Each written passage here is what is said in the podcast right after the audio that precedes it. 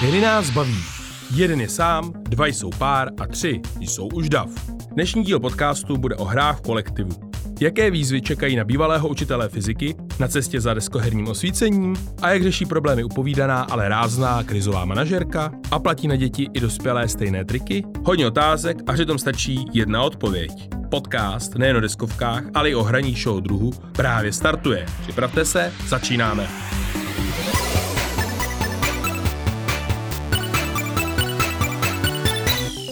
Normálně bych si před každým podcastem dělal přípravu, abych věděl, o čem chci mluvit a taky, abychom se těch 30 minutek na sebe jen tak nekoukali. Dneska tuším, že to bylo úplně zbytečný. Moji hosté mají určitě plné kapsy zkušeností, historek a dobrých rad. Až se bojím, že spíš budu muset stopáž natáhnout. Ve studiu se mnou sedí moje většině upovídaná kolegyně Jitka Spáčová. Ahoj. Ahoj. A deskoherní učitel národů, alespoň toho českého, Honza Vodička. Ahoj. Ahoj. Než začneme, musím se přiznat, že Jitka na mě výhružně kouká, což je úplně normální.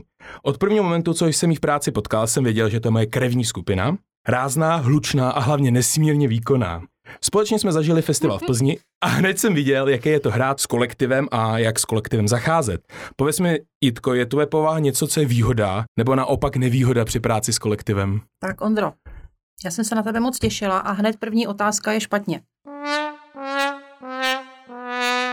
Eh, první otázka měla znít, eh, proč tady sedíme zrovna my dva, protože, a to je zajímavé, nás spojilo právě Alby. To je věc, kterou jsem ti chtěla říct. Na co se to ptal? Jestli to je rázná povaha, něco, co ti při práci s kolektivem brzdí, nebo naopak ti to pomáhá to tam organizovat a podobné věci. No, vzhledem k tomu, že mi poslední měsíce proteklo zážitkovkou několik set dětí, tak bych řekla, že je to výhoda. Takže rovnou představíme koncept zážitkovky. je to něco, co se děje u nás v provozovně Chleb a hry.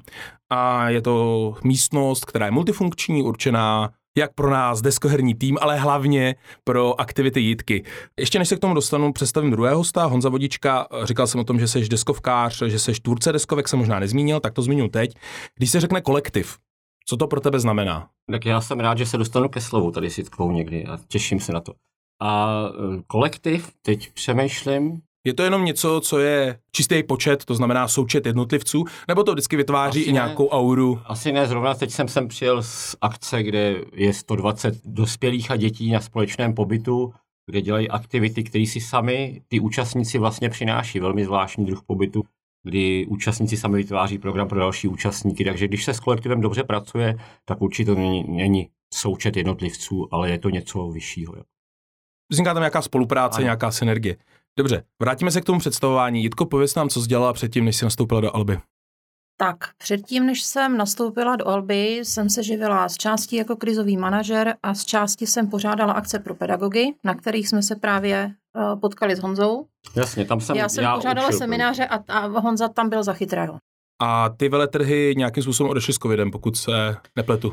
Oni neodešli, oni spinkají. Já bych neřekla úplně, že odešli, řekla bych, že v tuhle chvilku vyčkávají na lepší dobu. Takže moc šípková růženka. Uh, moc šípková růženka. A čekají na toho prince, a že znova probudí. A, ano. ano. Takže jsme se dotkli toho pedagogického tématu. Já poprosím Honzu, řekni mi něco, ty jsi byl učitel, nebo ta vychází to zkušenost z ano. učitelské profese. Ano, ano, já jsem byl učitel fyziky a měl jsem na gymnáziu Buďáka na starosti kromě fyziky i volný čas. A tam jsem měl vlastně byl přiveden dětmi, nebo studenty, protože to nebyly úplně malí děti, studenty k deskovým hrám, takže takhle já jsem se dostal k deskovkám a postupně jsem je začal používat napřed já při výuce a pak jsem začal ukazovat ostatním učitelům, že se to dá hezky použít, tak jak Amos Komenský kdysi říkal, škola hrou, takže tam může být desková hra. Dokonce jsme vydali pár brožů škola deskovou hrou, kde jsou vybrané hry, které můžou učit děti něco konkrétního. Tak mi teďka trošku představ své portfolio toho, co jsi vydal. Mě napadají mágové z Hexenu a Hexeto? Hexeto, ano. První dvě hry byly mágové z Hexenu a Hexeto. Hexeto bylo u Albia. E, vlastně v té chvíli měli všichni pocit, že musí mít ve hře Hexe, tak jsem to potom trošku, trošku opustil. Pak byla úplně hra pro menší děti a pod, kdy jste posílali pejska hledat tu správnou proprietu na přinesení. Potom jsem dělal nějakou na finanční gramotnost pro neziskovku a pak to jelo dál dneska, když jsem to počítal, je to 18 titulů, ale je pravda, že vlastně z posledních pěti jsou čtyři u Alby. Bylo tam třikrát Babi dědo hrajeme na různé témata, protože Alby přineslo moc hezkou myšlenku, že kdysi se dost babičky z noučaty a dědečkové z noučaty potkávali u nějakých her a že by to bylo hezký. Takže tam bylo za úkol vymyslet hry, které budou pravidlama jednoduchý a jak ty seniori, tak ty děti, malí děti si budou u nich něco procvičovat a budou to moc hrát spolu, což se docela povedlo. Pak tam bylo Turboprší pro čtyři kavky a teď úplně poslední je Trefa, ta vyšla letos, což je taková slovní hra. A zase je to o tom hrát v rodině, Eh, je to taková slovní hra dost netypický, že se dá hrát dobře i ve dvou, ve třech, což málo kdy ty slovní to jsou většinou párty hry pro větší skupinu. A vlastně je to o tom, jak se dobře vcítím do toho druhého člověka, který napovídá, jestli jako rozumím jemu. Není tam hlavně body, ale hlavně, abych dostal dobrý body, tak se musím pochopit toho druhého, co myslel. Jitko, co přesně na té zážitkovce celý dny děláš? Já vím, že teďka rozjíždíme jako Alby příměstský tábory, což samozřejmě obnáší spoustu práce. Taky vím, že tu zážitkovou místnost zvelebuješ, teď tam proběhla drobná rekonstrukce. Takže jsi manažerka celého toho prostoru na plný úvazek. Jsem manažerka toho prostoru na plný úvazek, což je trošku nadnesený, protože občas mě tam potkáš s mopem, když uklízím mezi třídama, kterými tam chodí si hrát. Uh, nicméně ten program se začal tvořit úplně na zelené louce. Začali jsme, začali jsme dětskými programy, nebo začala jsem dětskými programy. Uh, v tuhle chvilku tam dopoledne jedou uh, programy, nebo jeli v podstatě do konce, do konce června, teď máme pauzu. Do konce června tam dopoledne jeli programy, kde jsme se s učitelkami učili používat hry při výuce. Potom tam byly odpoledne akce pro družiny, které jsou více kreativní. Máme velmi kreativní děti na Praze 5. Takže tam měla spousta kreativních věcí, používali jsme tam naše kreativní sady a zdobily se tam perníčky a velikonoční a vánoční a dělala se tam spousta podobných věcí. Tvoříme tam přáníčka, tvoříme tam zápichy do květináčů, děti většinou se nechají strhnout mou láskou ke scrapbookingu. Ještě to slovo? Eh. Scrapbooking, to je taková věc, kdy používáš grafické papíry, vyrábíš z nich různé věci, ale píš to na sebe a je z toho neuvěřitelný pořádek a děti to strašně baví všichni si odnesou potom ten výrok domů a jsou spokojení. Eh, probíhají tam dětské oslavy. Eh, dětské oslavy se snažíme stavět taky na tom zážitku, kdy kromě balonku, který jsou tam nafouklí, si ty děti samozřejmě odnáší i, i to, co tam třeba vyprodukují a, a spolu s tím oslavencem vytvoří. Většinou ta atmosféra je tam naprosto úžasná. Uh, no a teď o prázdninách, protože děti mají prázdniny a my jsme se s nimi skamarádili, uh, s valnou většinou dětí už, už z pětky a z Prahy jedna, už teď nově tak eh, teď pro ně budeme pořádat tři turnusy příměstského tábora a ve zbytku času k nám budou jezdit na návštěvu ostatní okolní příměstské tábory, s kterými budeme dělat všechny ty aktivity, co děti bavily, tak, tak se tam budou, budou prolínat v průběhu prázdnin. Já vím, že zážitkovka funguje i jako startovní místo našich unikových her, některých, mm-hmm. a taky jako místo pravidelného čtvrtečního hraní, kde tu místnost obsazuju já. Musím říct, že ten prostor je, je sice hodně univerzální, ale hodně flexibilní v tom, co dokáže poskytnout. Co jsi asi vydupala jako základ?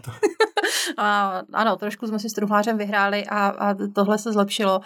E, nicméně samozřejmě kromě dětských programů, tak ty si v podstatě teď začala s herními čtvrtky, s kterými se bude pokračovat doufám od září. Po prázdninách, ano, je to tak. s tebou. A to, co chystám, taková malá ochutnávka, budou, vypadá to, že to budou úterky a budou kvízové večery pro dospěláky. Já bych si z toho teďka, co jste říkali, vzal jednu věc, kterou je dobrý zmínit, anebo možná to i formuluje jako otázku.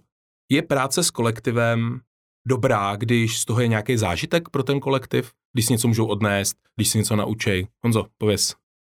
No práce s kolektivem podle mě je vždycky o tom, že ten kolektiv by se měl buď někam posunout, nebo něco něco společně jako objevit nebo najít nebo na něco přijít. A vždycky ten vepředu, když pokud je pedagog třeba nebo kdokoliv jiný, tak by měl spíš dělat to, co se, já nevím, leadership se tomu říká, nebo se prostě měl by tam být jako nějaký průvodce a pomocník.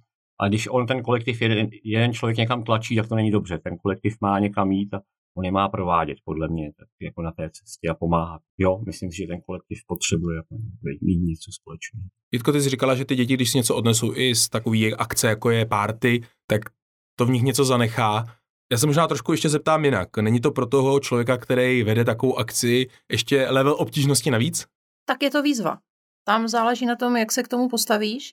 U některých aktivit eh, je to náročné a mně v podstatě primárně jde o to, aby ty děti odcházely, odcházely fakt jako nadšený z té zážitkovky a úplně nejvíc je, když když se mi třeba teďka zvala na ten příměšťák a holčička se otočí a podívá se na tebe a řekne ti, a budeš tady ty. Tohle je zadosti učinění, že si říkáš, jako, že to má smysl. Rovnou se zeptám, zase otázka, která vyplynula z diskuze. Máte pocit, že když vymyslíte nějakou dobrou aktivitu, nějakou dobrou práci s kolektivem, tak to vlastně stojí na vaší osobě a je to strašně nepředejný na jiného člověka přesunout? Honzo, pověz. Já třeba teď eh, mám v úmyslu, dělám takový příměstský tábor na téma mise Mars. Prostě tě budeme cvičit tři posádky na akci na to, že letí na Mars, že poletí na Mars a budou se připravovat na různé věci, které jim můžou potkat, že třeba z oběžné dráhy musí dostat vajíčko, tak aby se nerozbilo a tak.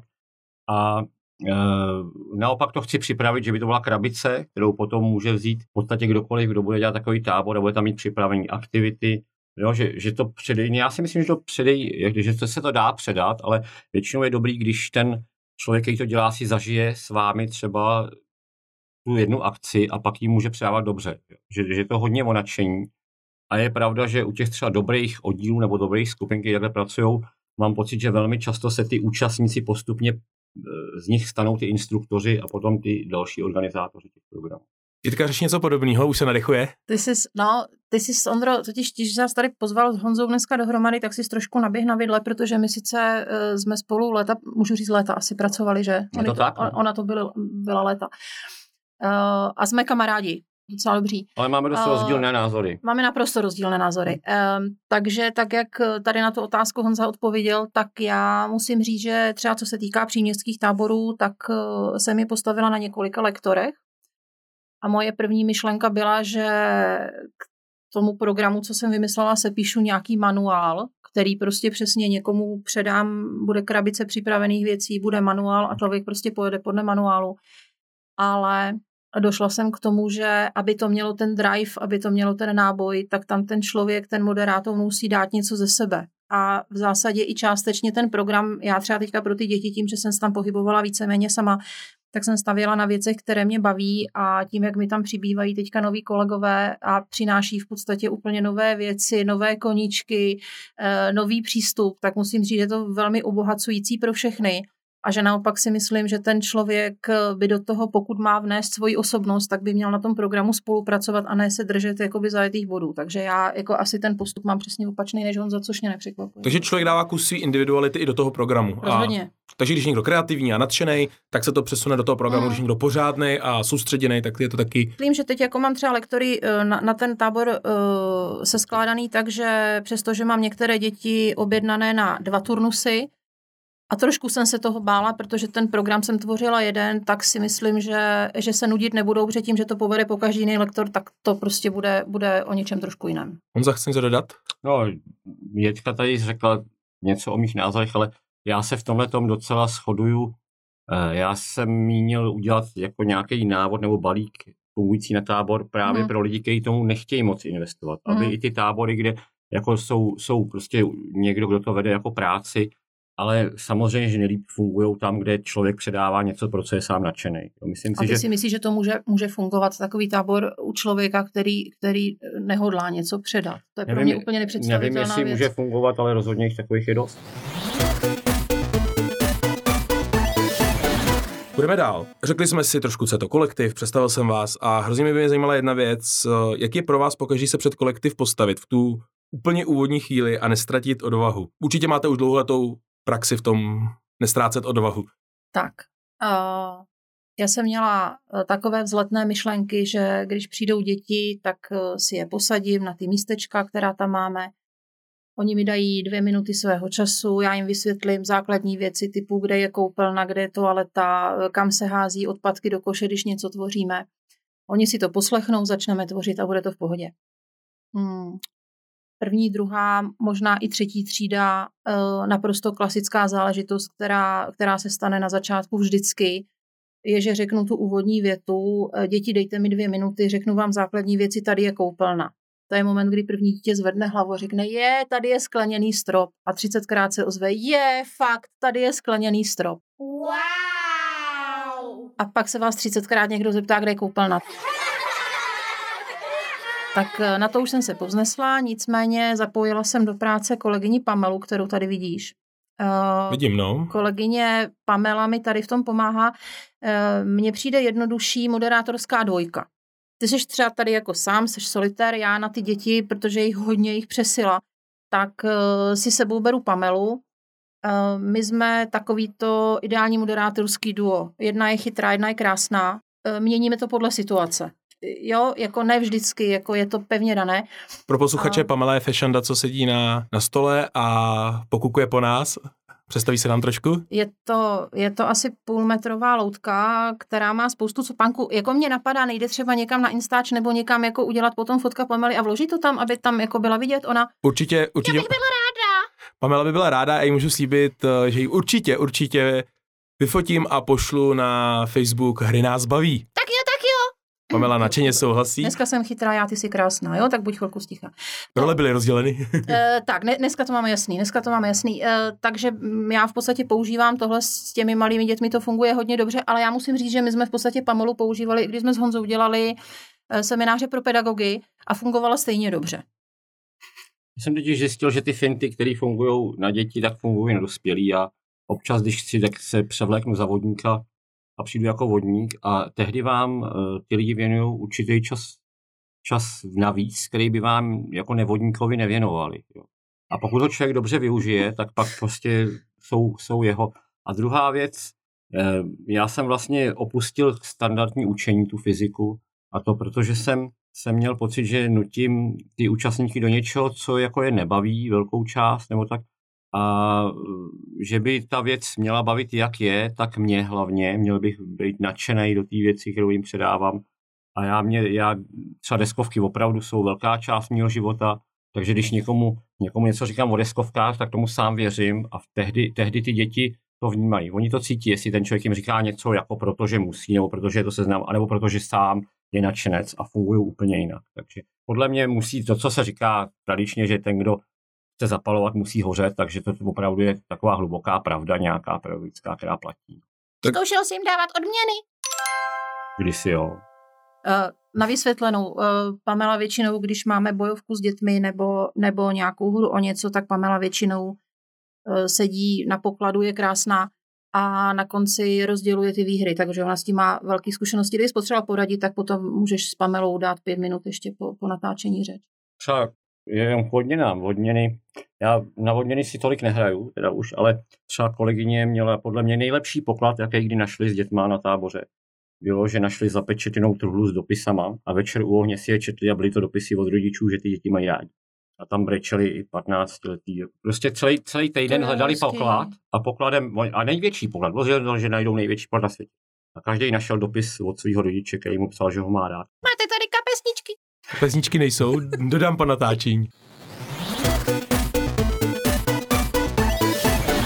Musím říct, že z vlastní zkušenosti, když organizuju deskoherní čtvrtky, tak bojuju s dvěma věcma. Jedna z nich je, že ty lidi se scházejí v určitý časový rozmezí. Mám tam hmm. sice jako pevně daný, kdy se mají sejít, ale stejně se scházejí. A u deskovek platí jedno zásadní pravidlo, že jakmile se začne hrát, tak už si nikdo nemůže přidat. Takže pro mě jako velká zkušenost bylo právě začínat nějakou jednodušší, rychlejší hru a vysloveně jenom oddalovat to, než se naplní maximální kapacita. A, a druhá věc je, že když přijde víc lidí, než je člověk, jeden člověk schopný zvládnout, protože jako Herman, což je člověk, který vysvětluje deskovky, dokážete obsloužit dva stoly, tři s největším vypětím, ale o čtyř už to se to trošku rozpadá.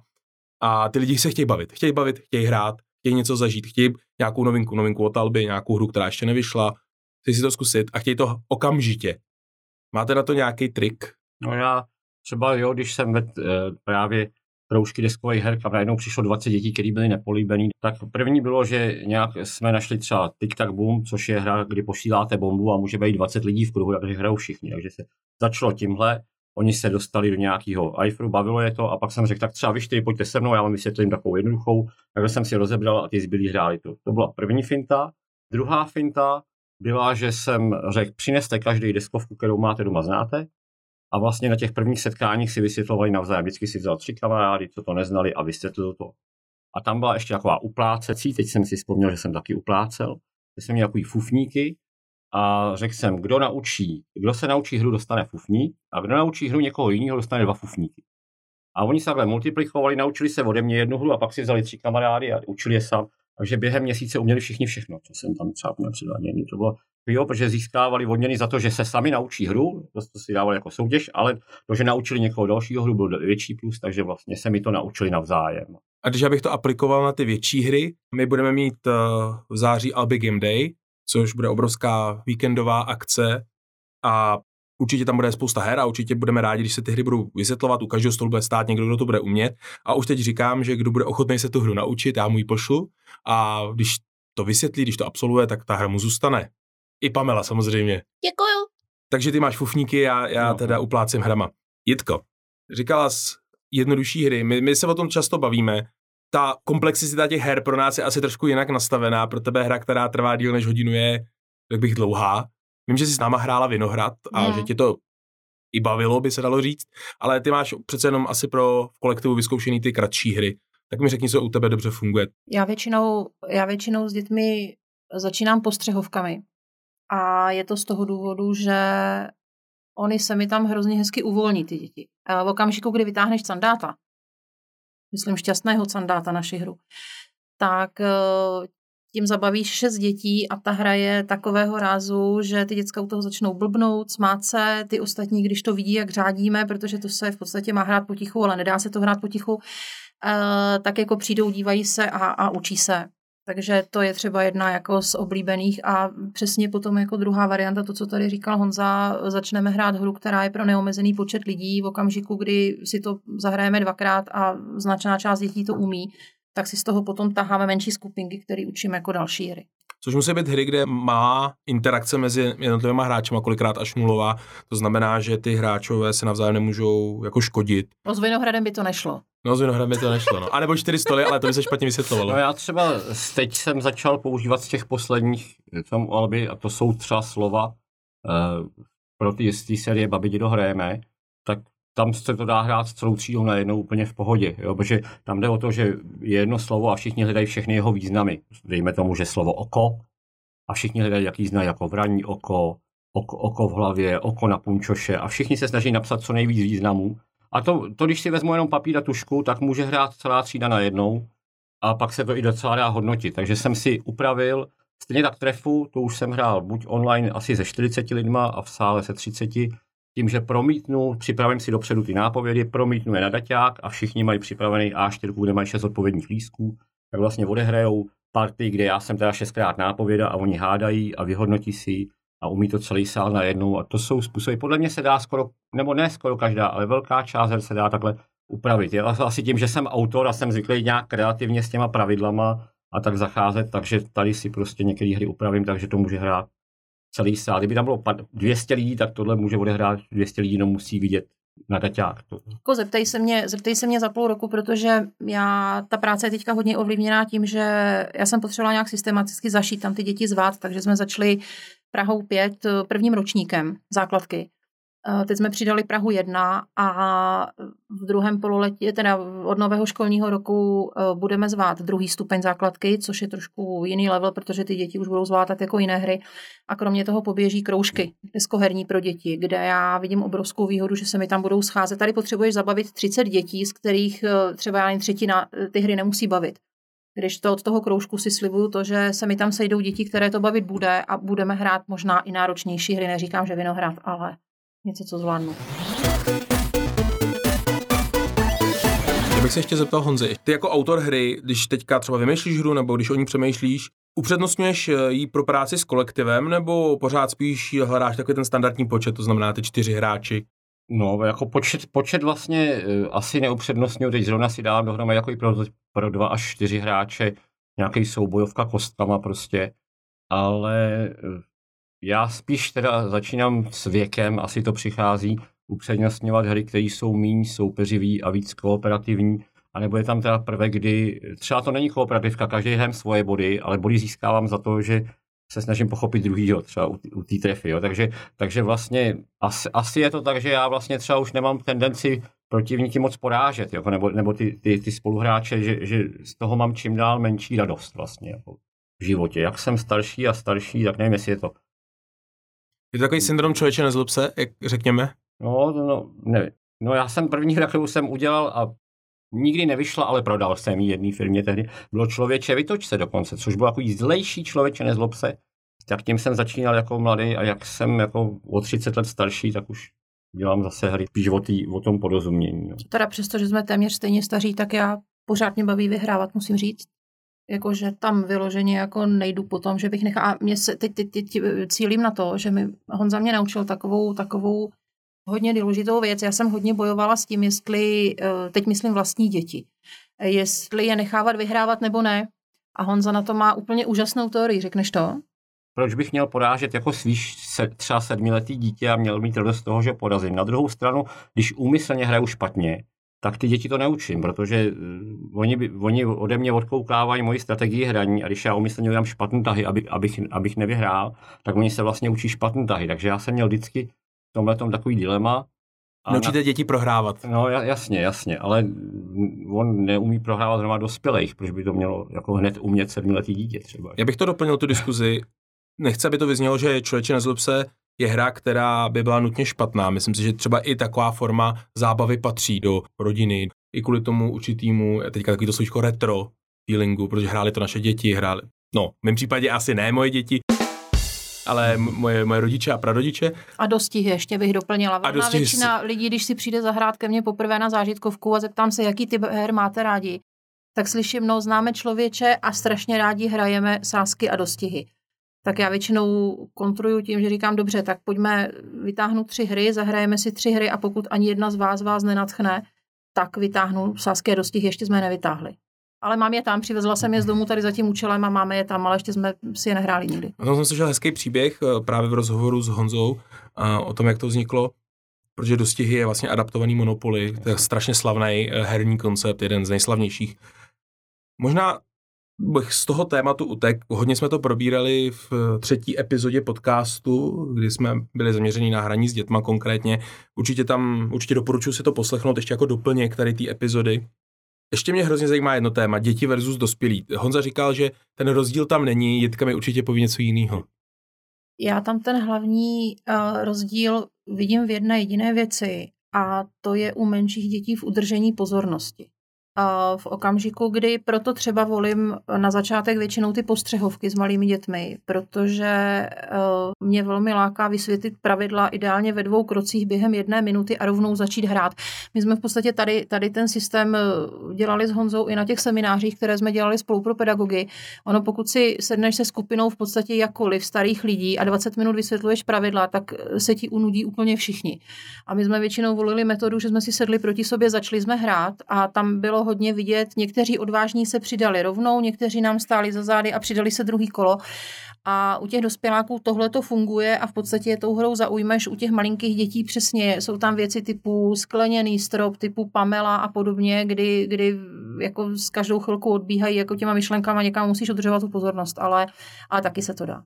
Já bych doplnil jeden člověk, taky herní designér, vzal hru, ale nevysvětlil pravidla, dal těm lidem tu hru a řekl, teď si jako vymyslete, jak se ta hra dá hrát, máte 30 minut. A po těch 30 minutách zjistil, že ty lidi tu hru dokázali buď úplně hrát jinak, než autor zamýšlel, nebo se hodně k tomu blížili. Nicméně ta skupina se tak jako příjemně naladila a 30 minut mohl pozorovat ty jednotlivé skupinky, trošku si osahat, co kdo a jak dělá. Honzo.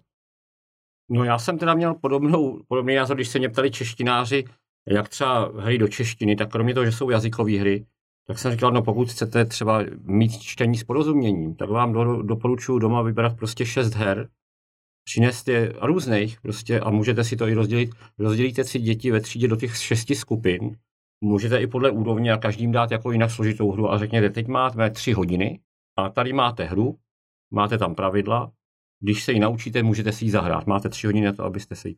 A ta skupina dětí na konci vlastně jdete a jenom vidíte, jak hrajou nemusíte hodnotit, dávat testy. Vidíte, že hrajou dobře tu hru podle pravidel, takže byli schopni přečíst docela komplikovaný text, protože hra, pra, jako pravidla hry nejsou úplně jednoduchý většinou na pochopení. A vlastně mohli jste těm dětem, kteří jsou dejme tomu slabší v češtině, vybrat jednodušší hru, těm, kteří jsou lepší, tak vybrat složitější hru. A jenom řeknete, proč hrajete tohle? A oni vám řeknou, tady tak jim ukážete v pravidlech, že to napsán třeba jinak.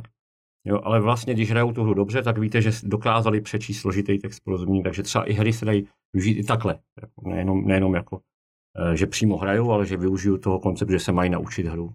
Mě napadlo, vlastně, že když zapojujete mozek, je to trošku jako když zapojujete svaly před eh, nějakým cvičením, nebo před nějakou fyzickou aktivitou je dobrý se rozcvičit. A možná ty postřelové hry je dobrý rozcvičit ten mozek, aby pak byl schopný víc se naladit na tu notu toho hraní.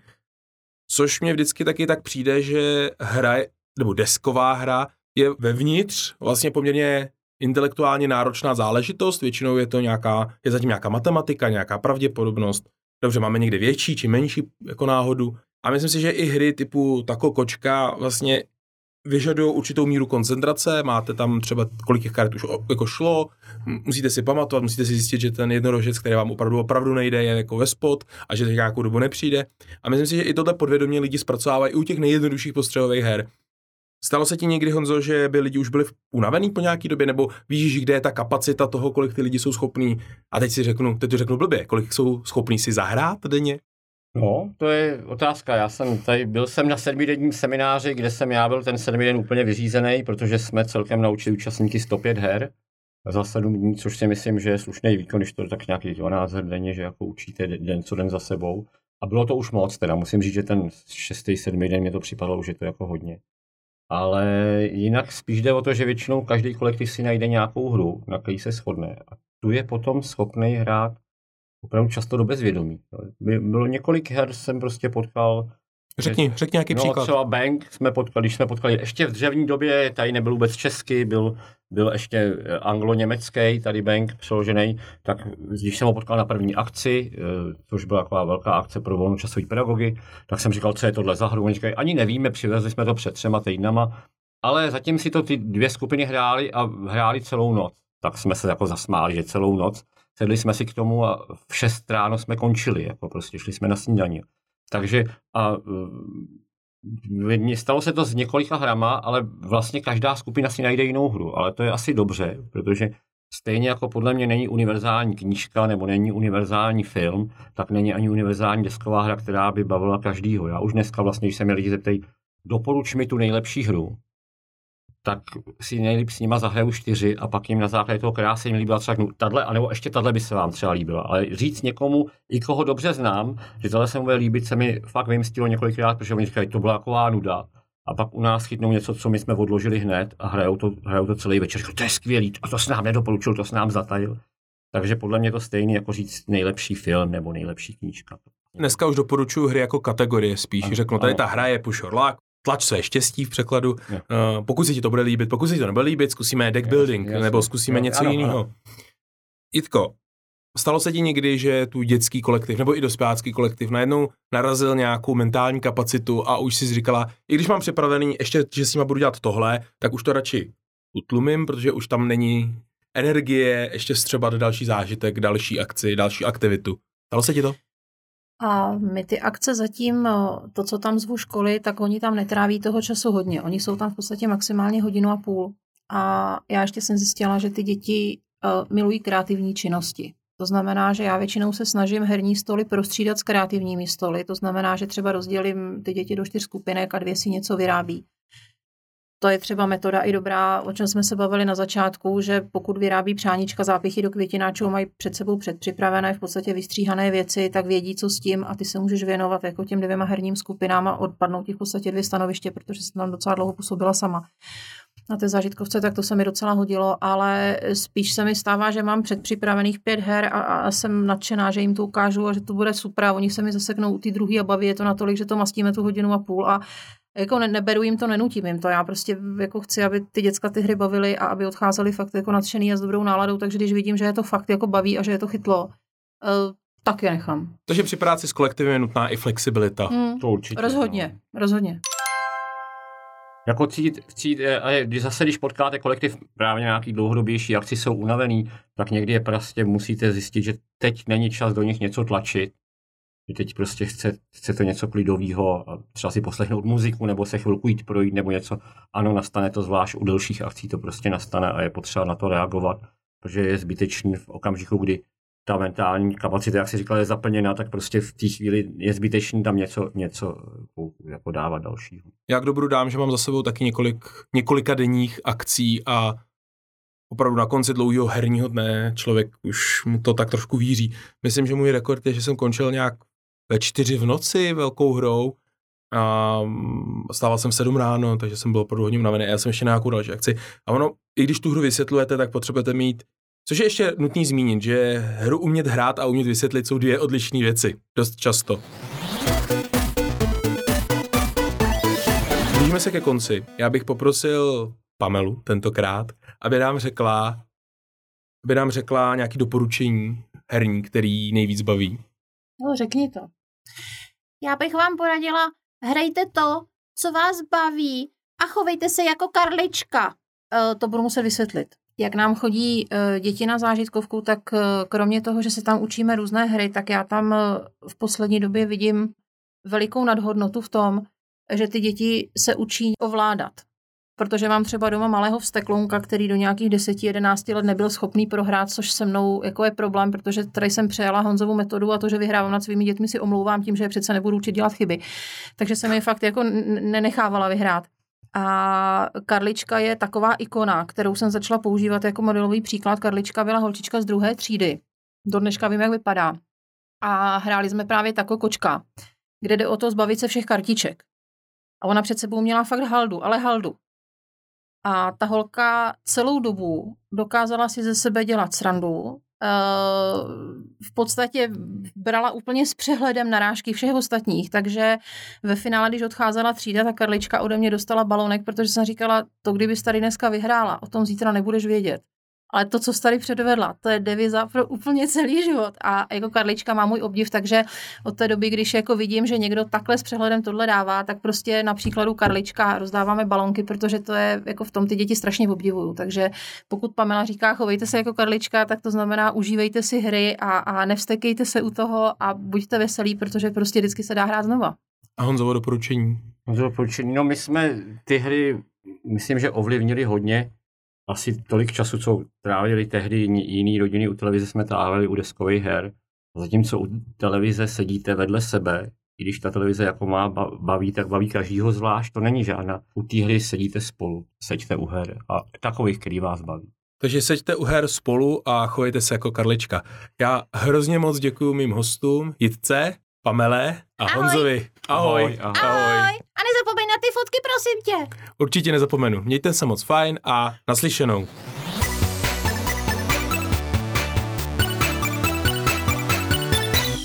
Uhodil zvonec a dnešní deskoherní výuce je konec. Pokračování můžete očekávat za měsíc, pondělí 22. srpna ve všech oblíbených podcastových aplikacích. Tou dobou se už bude nezadržitelně blížit Albi Game Day. Příští díl bude tedy o této velké a pro nás důležité akci. A jestli zbude čas, povíme si i něco o dní deskovek a o dalších projektech. Do té doby naslyšenou. Loučí se s vámi Ondra z Alby, alias Albion.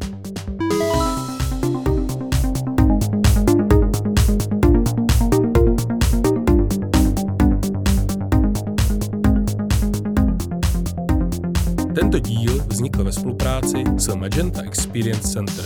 Děkujeme.